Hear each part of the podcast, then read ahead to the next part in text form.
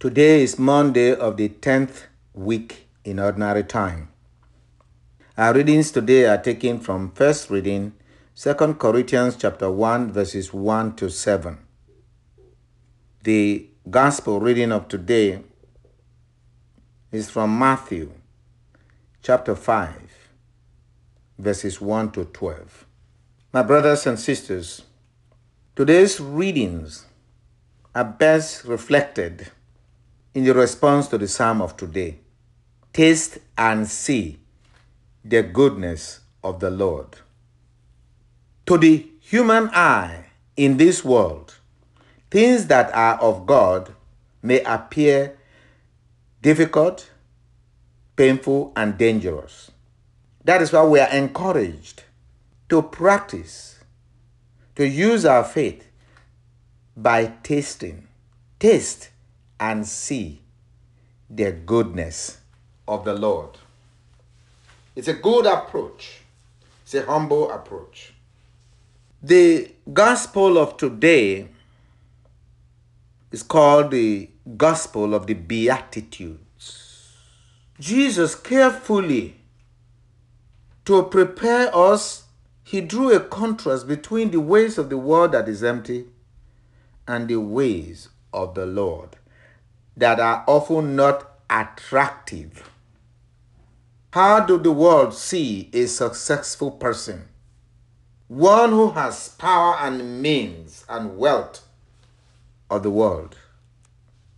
The world that we see with our ordinary eyes. Yet, the true wealth is what comes from our hearts, deep down in our hearts, our soul, that the eye cannot judge. When the crowd came to Jesus, we're told he went up to the mountain. That means his spirit lifted him to, to the Father.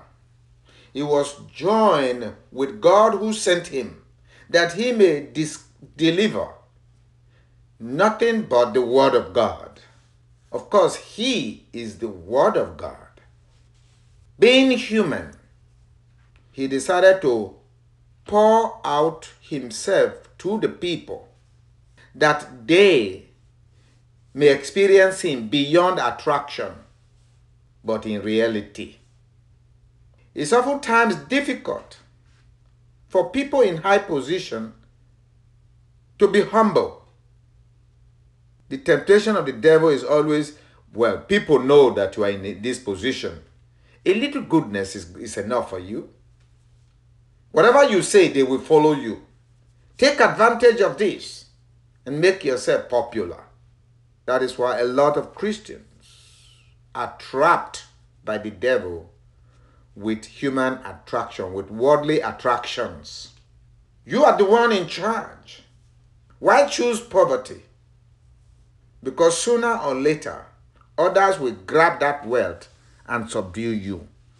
So Jesus carefully taught the crowd, with his disciples with him, the things that really matter in the world.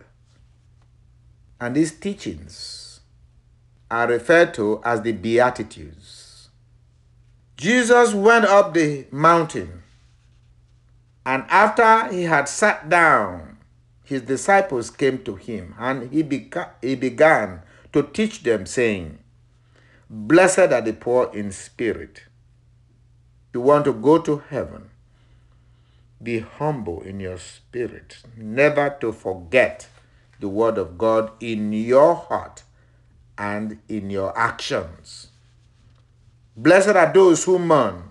Sometimes we have to cry to strip ourselves away from the world.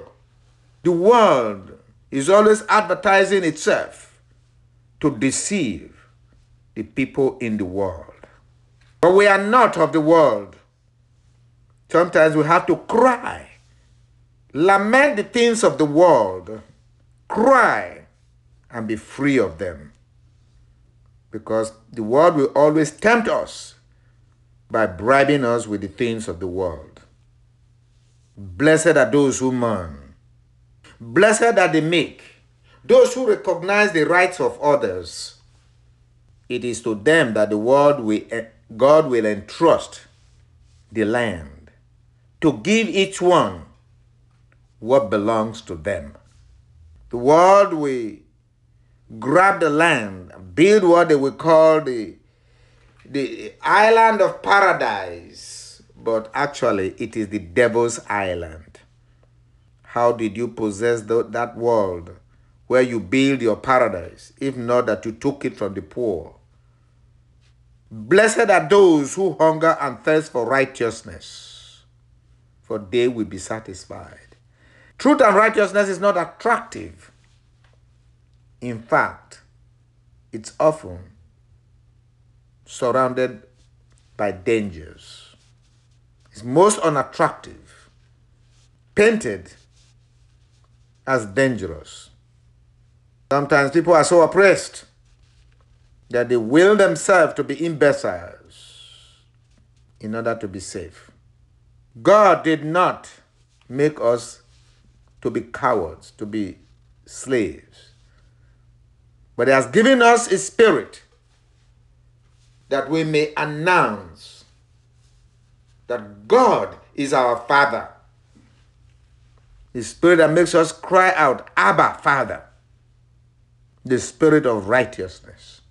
Blessed are the merciful. Do unto others as you would wish others to do unto you the golden rule.